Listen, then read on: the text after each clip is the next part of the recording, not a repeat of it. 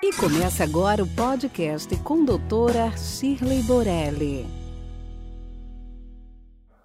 Temos sido procurados cada vez mais para a retirada de tatuagens. Existe, na realidade, um movimento cíclico entre fazer tatuagens e retirar tatuagens. Há quase 40 anos trabalhando com laser, eu vejo que esse é um movimento sazonal. Tem algum cantor, alguma celebridade que faz uma tatuagem, todo mundo quer fazer tatuagem. E existe logo a seguir o um movimento para retirada da tatuagem. Além disso, existem os arrependidos, aquela pessoa que fez uma tatuagem, brigou com a namorada, separou da esposa e quer tirar o nome, quer tirar alguma lembrança que remeta ao momento anterior.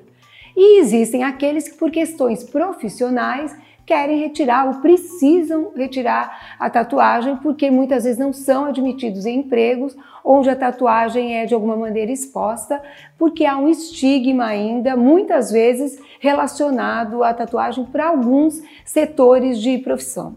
Então, para qualquer que seja o motivo, existe atualmente uh, retiradas bem espetaculares no sentido dos resultados.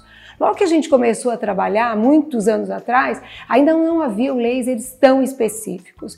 Veio o laser de Rubi, que tirava as lesões mais escuras, pigmentos mais escuros, mas ainda havia uma deficiência para tirada de pigmentos laranja, vermelho, verde. Atualmente, com os lasers de pico segundos, a grande maioria das tatuagens pode ser retiradas sem dano nenhum para a pele. Então a pele é recuperada praticamente como uma pele normal. Muitas vezes você não percebe aonde foi retirada essa tatuagem. E mais do que isso, essa tatuagem é retirada em poucas sessões. Antigamente havia sim como retirar, mas você levava muitas sessões para que essa tatuagem fosse removida. Hoje em dia não. Poucas sessões já garantem um resultado estético bastante agradável. Então pense muito bem antes de fazer uma tatuagem. Se for fazer, faça tatuagens de pigmentos escuros, que ainda são as melhores para serem retiradas, vão indicar normalmente sessões menos numerosas. Mas normalmente pense sobre isso, é muito mais barato fazer do que retirar, porque a tecnologia para retirar também é uma tecnologia muito mais cara, muito mais sofisticada. Mas se você se arrependeu de alguma maneira, existe tecnologia adequada e profissionais adequados para essa retirada. Se você tem alguma dúvida, entre em contato conosco.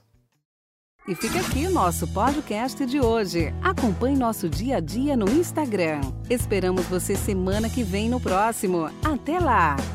Esse podcast foi gravado por Ética Marketing Médico. www.eticacomh.com.br